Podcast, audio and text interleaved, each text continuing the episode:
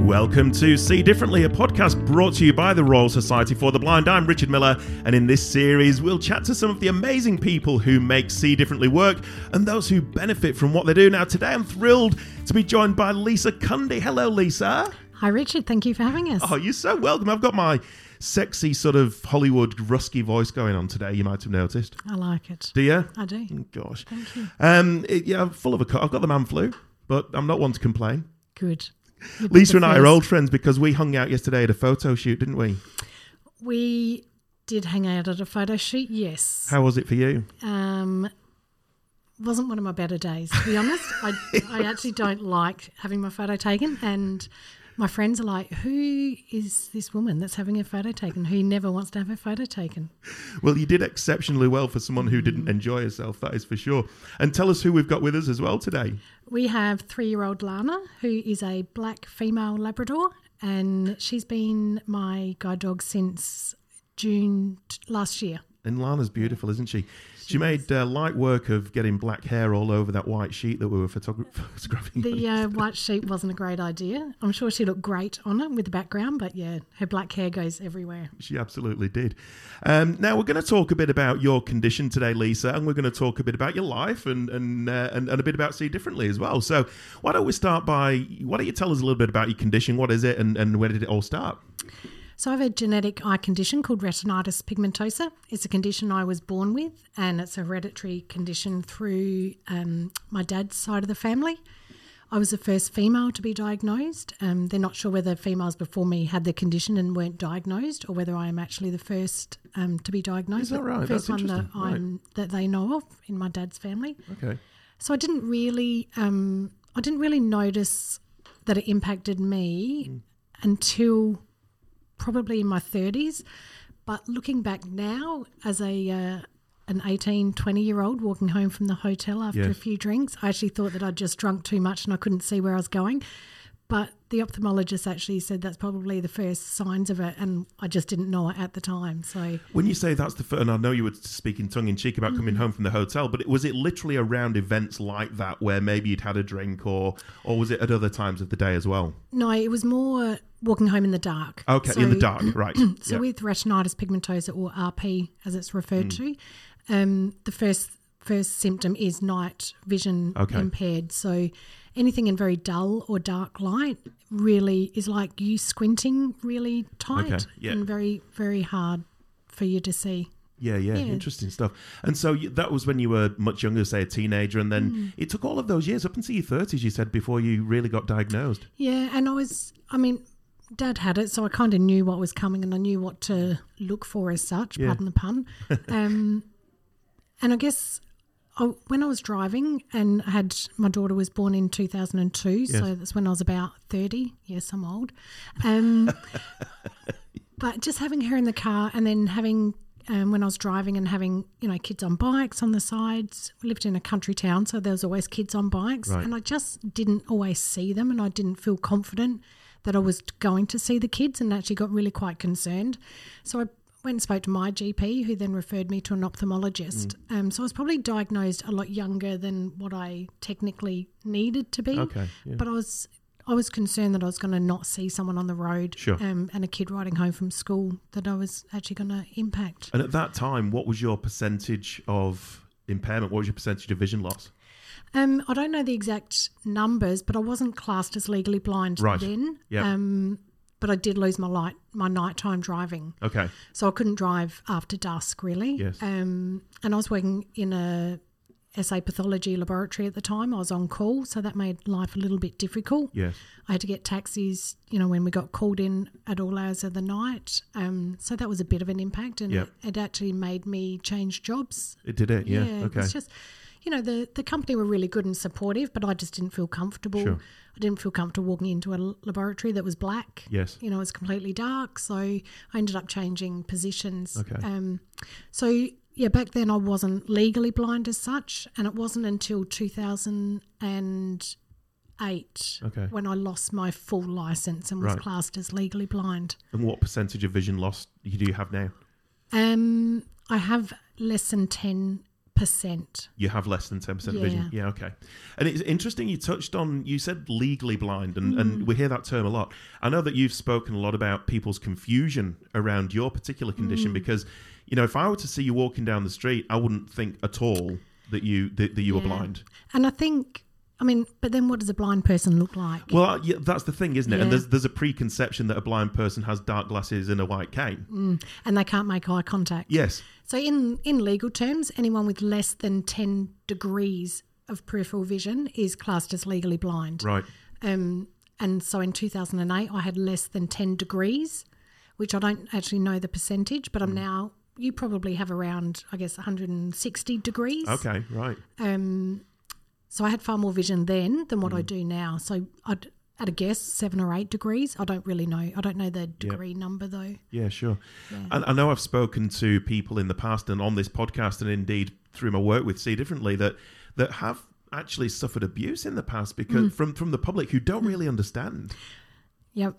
I get it regularly, unfortunately. Um, people will say to me, Oh, you don't look blind. And I'm like, Oh, well, what does a blind person look like? Hmm. Yes. And, you know, we think of blind people that can't make eye contact or um, wear the dark glasses, the dark wraparounds. And I kind of refuse to, you Yes. know, wear those. I, I don't want to be treated as a blind person. No. Yeah. Um, so yeah, I do get that regularly. That you don't are you training or you must be a trainer? I'm like, oh no, Lana's my actual qualified guide dog. Yeah. And they're like, oh, but you're not blind. I'm like, Yeah. well, yeah, I am actually. yeah. So yeah. I get that a lot. Right. You know, almost daily. yeah. Um, but we also get abused by Uber drivers regularly and get refused regularly. Wow. Yeah, It's amazing, isn't it? it's disgraceful. It you know, really it's is. legislation, Yeah. it's law. Yeah. Um, but probably fifty percent of Ubers refuse us Oh no. and drive off. And we've been left in the dark on the side of the road at work before. Yeah. That's appalling. yeah. Yeah.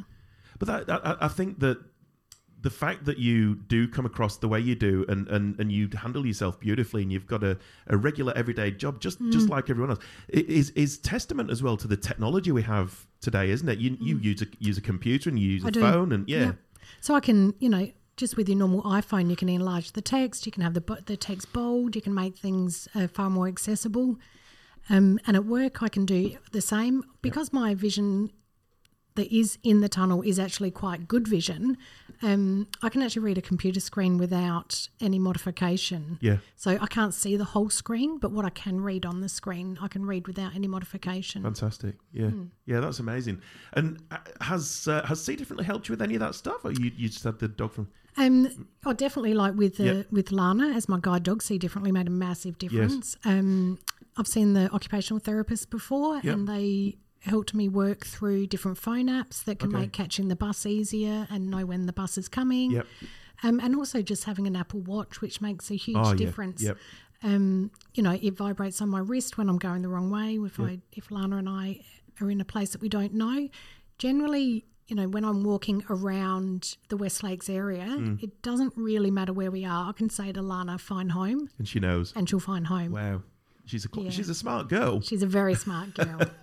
Well, let's talk a bit more about Lana. Hmm. Um, have you had another dog before, or is Lana your first? Lana is my second. I had another guide dog, Arlo, who had to retire unexpectedly quite early. Um, so I only had him for about eight months. Okay, right. And then I had a couple of months break until um, See Differently were able to match me with another guide dog. Yep. So fortunately, it was only a couple of months. Yep. Um, It could have quite possibly been months, you know, a long time absolutely. before they had a dog because you don't just get matched with the next available dog. They're very they're matched specifically Yeah. um, to the person. So And let me tell you, I witnessed firsthand the chemistry yesterday. Mm. yeah. Um, that it, and you, you know, animals don't lie. You know, and and and Mm. Yes. the, the the the the feeling that she showed towards you and and you to her was Yeah. quite extraordinary. You, you got on so well. We do, you know.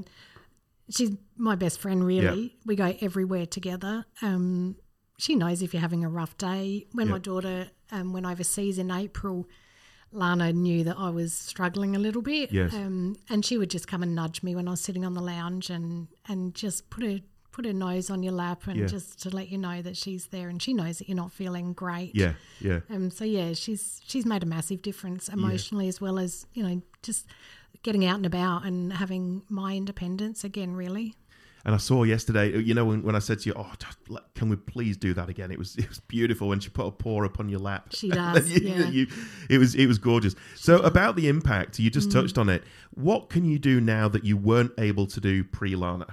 leave home. Wow, really? As much as Yeah. as much as that?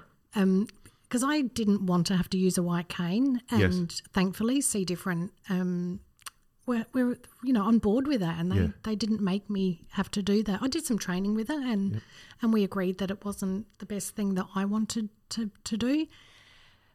So without Lana, I was actually basically stuck home unless my daughter could take me somewhere. Right? So we can leave home. I can say to Lana, find the bus and she'll walk over to Military Road and Yep. she'll sit down. And when the bus comes, she stands up so I know the bus is coming. Wow. Yeah. I can say to her, let's go to Pilates today. And she'll walk to the Pilates studio. Yep. Mm. From home, I don't have to give her a direction at all. I couldn't do that without her. She can take me across the road to the Westlake Shopping Centre. Yep. She'll find Coles. Yep. Kmart is her absolute favourite Yeah. The dog food aisle. toys. The toys. She loves toys. Yeah. So she, you know, she's just really changed my life completely. She's given me independence. I can basically go and do what most people can do. Can't drive a car yet, but Well, you get there. hopefully. Lana will do it. Yes, exactly. Um, now we, we you mentioned earlier that you, uh, you you you had a job that you left, and uh, so tell us a bit about, about your career now. What do you do? I'm currently working for the South Australian Fire and Emergency Services Commission, um, called SAFECOM for short. So they're kind of the governing body that look after the non operational parts for the MFS, the CFS, and the SES. Yep. So I've been there since February this year, and I'm covering a maternity leave contract until May next year. Right. Fantastic. And and how supportive are they with you? Incredible. Yeah. for me, they're their employer of choice. Are Oh, they? Yeah. are- I, I couldn't wish for a better workplace. Yeah. When I first started there, Lana was quite unsettled, which was a bit unusual. Um, normally, she would adapt to anywhere. She didn't feel comfortable where we were putting her bed on the floor. Right. Um, and work were just so so accommodating. People move spaces for us. Lana now sits in front of a huge window. She gets all the afternoon sun. She's completely happy Yeah. um, work kind of they just they're always checking in if I need anything. They're supportive. We had the Chiefs blind games um, not last week, the week before. Right. So the four chiefs and the deputies um, all had goggles on that impaired their vision to approximately 10%, similar to mine. Um, and we just did some fun games, and the whole sector was engaged. We had about 80 people down there. Brilliant. And it just gave everyone a bit of an understanding. Not that I wanted a- a sympathy vote from it, that's the last thing I want. But I just wanted them to be aware of, you know, I can still do stuff that they can do. Yeah. I might look a bit silly doing it, like the chiefs and the deputies are gonna gonna look doing it. Yeah. But yeah, an extremely supportive workplace. Yeah, but it would help them as well. I, I think I mean, people can be as empathetic as as they can, but but until you, I think, until you experience something that way, the, the way you've just described, you would never truly understand. Hmm. No. and even now they, they don't because they don't have to live with it every day. But it's just that one further step, isn't it? Yeah. And, you know, some of them are quite surprised at how impaired my vision is because I can walk around the building without Lana because it's a very safe building to and walk familiar in. for you. and yeah. it's familiar and people don't leave things on the ground they Yeah. don't leave their chairs out in the walkways um, it's it's open it's clear it's light Yeah. they've changed the we had a lot of um, infographics on the Yes. walls i think icon iconographics or something Yeah. Yeah. Yeah. i think yeah. they're called Yeah. um, and there was a sa- like there was one area done, and I went and had a look, and it really affected my eyes. I Right. couldn't work out what was a door, what was a window, where the office space started and finished. Um, and I spoke to the chief executive, and she was so supportive to to work with me. And the designers came and met with us, and we they settled on something that was far more accessible for me. Um, and, and not that just was you, but for incredible. future employees in And your that- position. That yeah. was the thing. And visitors, Yeah, anyone and with visitors, a vision yeah. impairment can feel comfortable being in that building now. yeah, So, and, and obviously you sent them a consulting invoice. absolutely. it's my next job. That's right. Now talk to us about life outside work. You said Hmm. you've got a daughter, I do. So I have a 21 year old daughter. She's just started with SA Ambulance as a paramedic. right? Wonderful. So she's been doing that for three weeks now. um, and loving life. Yep. She went away for six months overseas and had a great holiday before she started. So that was good. That's good. That is good. Um, well, Lana and I do lots of things. We went to the Australian Open earlier this year. We went to the men's final and the women's final. And people say, you know, why did you go to the tennis Yeah. when you're blind? I'm like, well, it's the atmosphere. Of You know, course. I can't Yeah. see the ball, but I can hear the players. I Yep. can I can hear them running on the ground. I can hear the cheering. I can you can do you know I experience it all except for the wa- the movement of the white of Yeah. the green ball. So Yeah. we still do lots of things. We've been to the Adelaide Oval with friends to football. Mm. Um, We kind of go everywhere. Yeah, you know we go to perfect. Lana comes to Pilates every week. Yeah. she just lays there and laughs and watches us while we do what we're doing and. Now you're playing it down. You're going to make me ask you. Um, I, I hear that you run marathons. I did. I used to. Used to? yeah, I yeah, I've run, I don't know, 30, 35 marathons in the last 6 or 7 Is years. that? Uh, but what I do know you're going to do is climb Mount Kilimanjaro. I am, yes, in January Yeah. um, with a friend who has done it before. Um going to climb Mount Kilimanjaro. and you're in training. I am. How's that going? Um, I'll start soon. I'll start training any day soon. I can't say I've done much yet. Well, they say you've got to run to uh, you've got to run from the city to Glenelg to work off a Mars bar, so you can Yeah. probably afford a few Mars bars if you're going to. Well, exactly. Chocolate is my friend. yeah. Oh, look, and, and we love Mars bars if uh, Mars want to sponsor the show. Um, now, tell us about it. How do you? How would you like? The wider community to understand vision impairment and your position, and, and those around, and the you know the people in your sort of position. Look, I just want people to think about what they do, you know, before they do it. Um, you know, a real estate agent might put their sandwich board on the footpath. Mm. Well, we've got to then walk onto the road to go around that sandwich Yeah, board yep. because Lana will walk around an object. Just little things. You know, I'd like Uber drivers to be nicer, more respectful, more yeah. Mm. accommodating. Consider it Um, well, to meet their legal obligations, really, it's legislated. So- absolutely. and I just would like everyone to know that not, you know, you can have a vision impairment, but you might not look like the typical Mm. blind person. So because I can make eye contact with people, they don't think I'm blind. But I just want people to be accepting and kind and respectful, really. Absolutely. Is there any? Um, I'm sure there are in some cases, but it just dawned on me with the Uber thing in particular because it's booked on an app. Is there not a, a, a, a part of the app that you can specify that?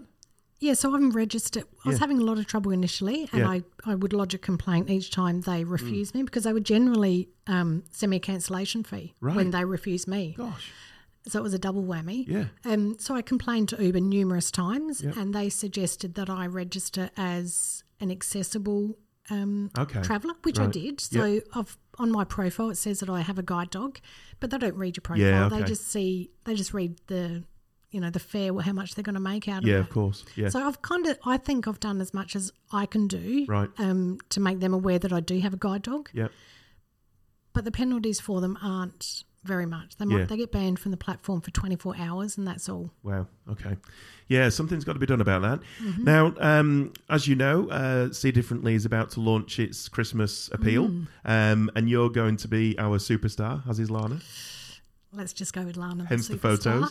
photos. Um, what are your thoughts on anyone listening to this? Why they should support the organisation?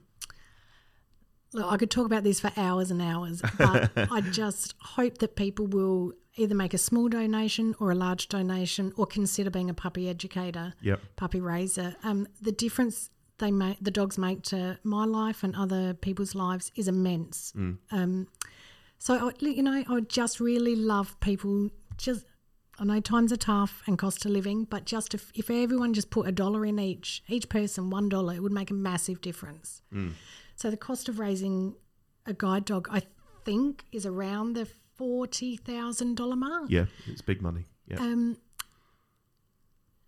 some some of the dogs are NDIS funded, um, which Lana was, so that was great. But Mm. if you're not an NDIS participant, then there's no funding. yes. Um, so the donations are just so important. They Yep. make your donation will make a massive difference to our life, and I just I don't know how to say it in words the impact that it has. Yeah, I think you just did. That was wonderful. Yeah. Um, Lisa Cundy, it's been an absolute pleasure to have a chat to you today on our little podcast. Thank you, Richard. Thanks Lana for and I. coming in with Lana. You are welcome. We're happy to be here. Absolutely. This has been the See Differently podcast, uh, starring Lisa Cundy and Lana. With me, Richard Miller. We'll speak to you again next time.